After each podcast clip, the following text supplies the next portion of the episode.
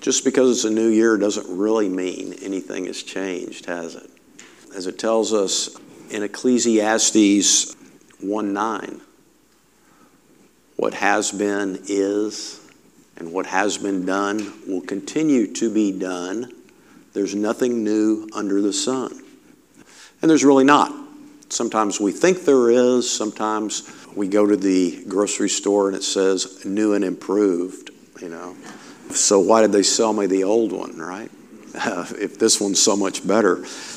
But anyway, things stay the same. And that's, that's what I want us to look at. And what I want all of y'all to remember, just like the, just like the, the song that the choir just sang, if you seek the king, if that's what you're doing, everything's going to be okay.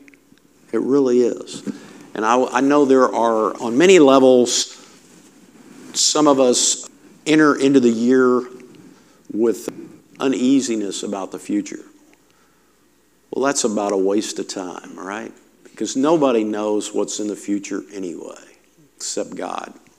The, the proper stance for us to take, as I hope you will be able to glean out of our scripture reading and a few words that I say this morning, somewhat before we break bread, is that God is in charge. God's always been in charge. God always will be in charge. And when we rest in God's goodness and grace, things are taken care of. You know, the Lord is my shepherd. I lack nothing. But we have to believe that, and we have to live as though we believe that. So this morning we're going to read about a few people that did that. And our scripture reading this morning is that classic Epiphany text out of Exodus chapter 2. Consider the word of the Lord. Now, a man from the house of Levi went and married a Levite woman. The woman conceived and bore a son. And when she saw that he was a fine baby, she hid him three months. When she could hide him no longer, she got a papyrus basket for him and plastered it with bitumen and pitch. She put the child in it and placed it among the reeds on the bank of the river. His sister stood at a distance to see what would happen to him the daughter of Pharaoh came down to bathe at the river, while her attendants walked beside the river. She saw the basket among the reeds and sent her maid to bring it. When she opened it, she saw the child. He was crying, and she took pity on him. This must be one of the Hebrew children, she said. Then his sister said to Pharaoh's daughter, Shall I go and get you a nurse for the, from the Hebrew women to nurse the child for you? Pharaoh's daughter said to her, Yes. So the girl went and called the child's mother. Pharaoh's daughter said to her, Take this child and nurse it for me, and I will give you your wages. So the woman took the child and nursed it. When the child grew up, she brought him to Pharaoh's daughter, and she took him as her son. His name was Moses because she said, I drew him out of the water. The word of the Lord for the people of the Lord. Please be in prayer with me and for me. Gracious and loving God, creator of the heavens and the earth, guide us all in this new year that we would seek your will in all our ways and show your love to those who so desperately need it in this world. Now may the words of my mouth and the meditations of all our hearts be acceptable in your sight, our rock and our redeemer. We got to go back a chapter to, to lay a little foundation here. If we start with chapter 1 of Exodus, there at the first part of it, it talks about how Joseph you know, Joseph was responsible for getting his family down into Egypt anyway. How Joseph and his brothers had all died. And there was a new Pharaoh, and he didn't know Joseph or who he was or what he had done for Egypt. Because Joseph really not only had saved his people, he had saved Egypt through his wise efforts as the second only to Pharaoh in Egypt. And because of his efforts, they were a thriving civilization still. But the new king had forgotten him. But I want you, I, I, there's, there's, there's an interesting thing here. At the end, or there about verse 6 or so of Exodus chapter 1, it talks about what God told us to do in the first place. Take us back to Genesis. What's the first commandment? Be fruitful and multiply. That's the first commandment. And it says there in Exodus chapter 1 that the people of Israel were fruitful and multiplied. They did what God had told them to do. But there was a problem with that, right? Pharaoh freaked out. He thought they were going to become too strong and that they would be a threat to his empire, all those people there. So, the scripture tells us he put taskmasters over them and they became slaves. They became slaves. And he oppressed them and asked for them to make more and more bricks with less and less materials and all that. But, you, but also, we read there, you see what happened? When they were oppressed, they became strong. Throughout history, the church has always thrived under oppression. It seems like one of those paradoxical things. I guess it is one of those paradoxical things. But the church has always thrived under oppression, not the other way around. Well, Pharaoh didn't like what he saw, so he called the Pharaoh midwives. Now, I want you all to remember these women. Say to yourself, I'll never forget Shiphrah and Puah. I'll never forget Shiphrah and Puah. Because Pharaoh said, if it's a baby girl that's born, that's okay. But if it's a baby boy, kill it. There's nothing new under the sun. All right? But it tells us there that Shiphrah and Puah feared God. And they ignored what the king said. They ignored what Pharaoh said. So at this point, Pharaoh says, Well, to all the Egyptians, whenever you see a Hebrew child that's born, a boy, just chunk it in the river, kill it. Right? Now, Pharaoh, you know, it, this, this is one of those great ironies that's in Scripture or that we see in life sometimes. We have all these, these great plans. Pharaoh thinks, well, all I got to do is kill all the boys and I'll be okay. What a bonehead. You know? Look at what happens here. It's the women that overthrow his plans entirely, even some of those of his own household. But we won't go there, right? So it says there that Pharaoh questioned Shiphrah and Puah. And they said, well, you know, these Israelite women, these Hebrew women, aren't like the Egyptian women. When they have a baby, they just have that sucker, you know. And uh, these, these Egyptian women, you know, they get in labor for days and days. They want their Pitocin and everything else, you know. But, uh, but those Hebrew women, they have them, and we can't get there in time to kill the baby boys.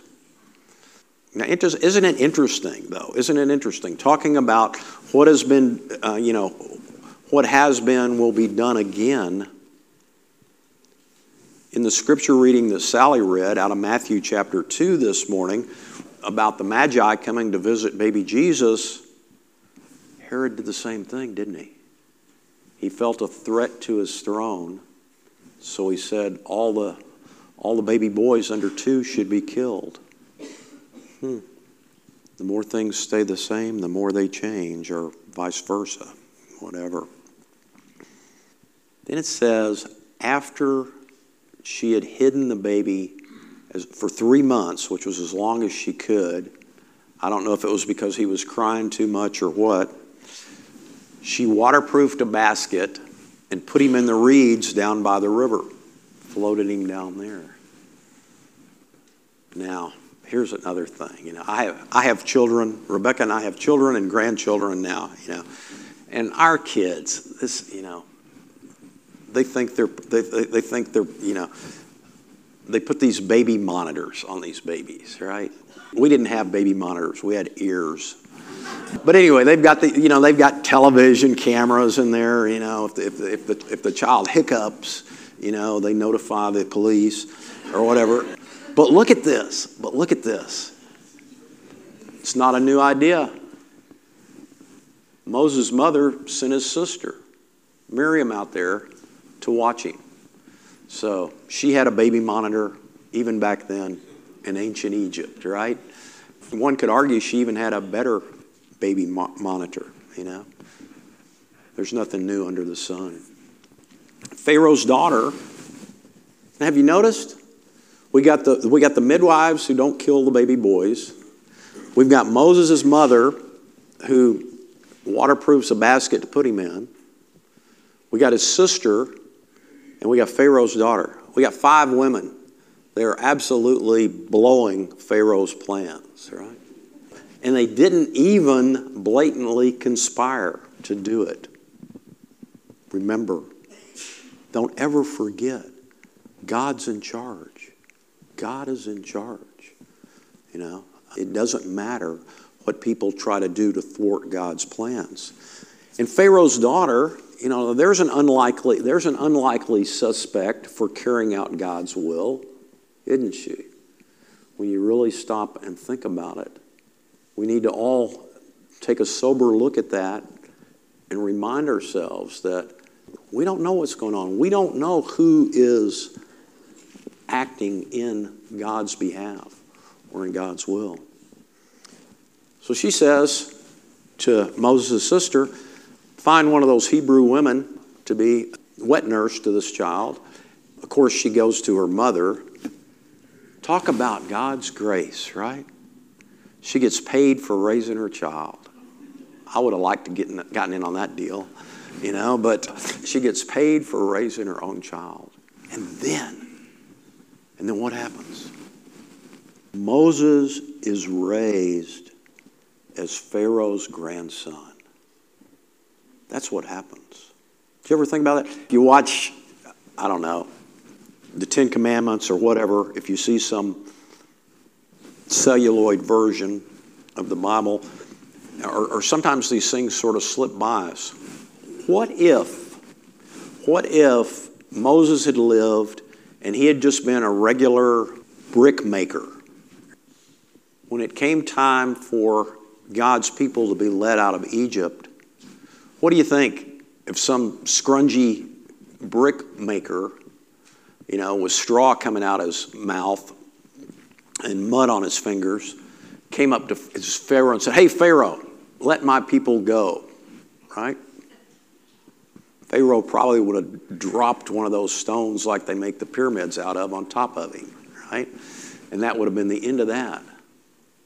But Moses had favor with Pharaoh because of the way he was raised. And of course, I believe he never thought about that while he was growing up. Pharaoh never thought that this guy would probably would grow up to be his archenemy there in his household. He was raised as his grandson. You know, talk about prevenient grace. Wow. Amazing, amazing thing. And then the other thing about this is look at look at who names Moses. Pharaoh's daughter. Pharaoh's daughter is the one that names Moses. I drew him out. I drew him out of the water. That's what, that's what Moses means. When you go through the waters, I will deliver you, right? Isaiah tells us that in Isaiah chapter 43, I think. When you go through the waters, don't be afraid. Don't be afraid. And again, That's the message I want you all to get on this first Sunday of the year to go out through, throughout the year with, throughout the year with. I want you to be at peace. I want the peace of God, which passes all understanding, to be in each and every one of you. And I think you can if you stop and you consider Moses, consider Jesus. Both of them were absolutely vulnerable infants. Both of them had the government try to kill them, right? And both of them delivered their people, right? Because God's in charge, God's sovereign. Like it tells us in Proverbs 16:33 it says what? It says the lot is cast into the lap, but the disposition thereof is in the hands of the Lord. It's in the hands of the Lord. So whatever it is that might be preoccupying you, stop it. Let it go. Let it go. As you come to the table this morning, I want you to ask God for something. You know, there's all sorts of grace available at this table, more than we'll ever imagine, more than we could ever believe or use for that matter. But I want you to ask God to give you the peace that passes all understanding that the world can neither give or take away. Amen.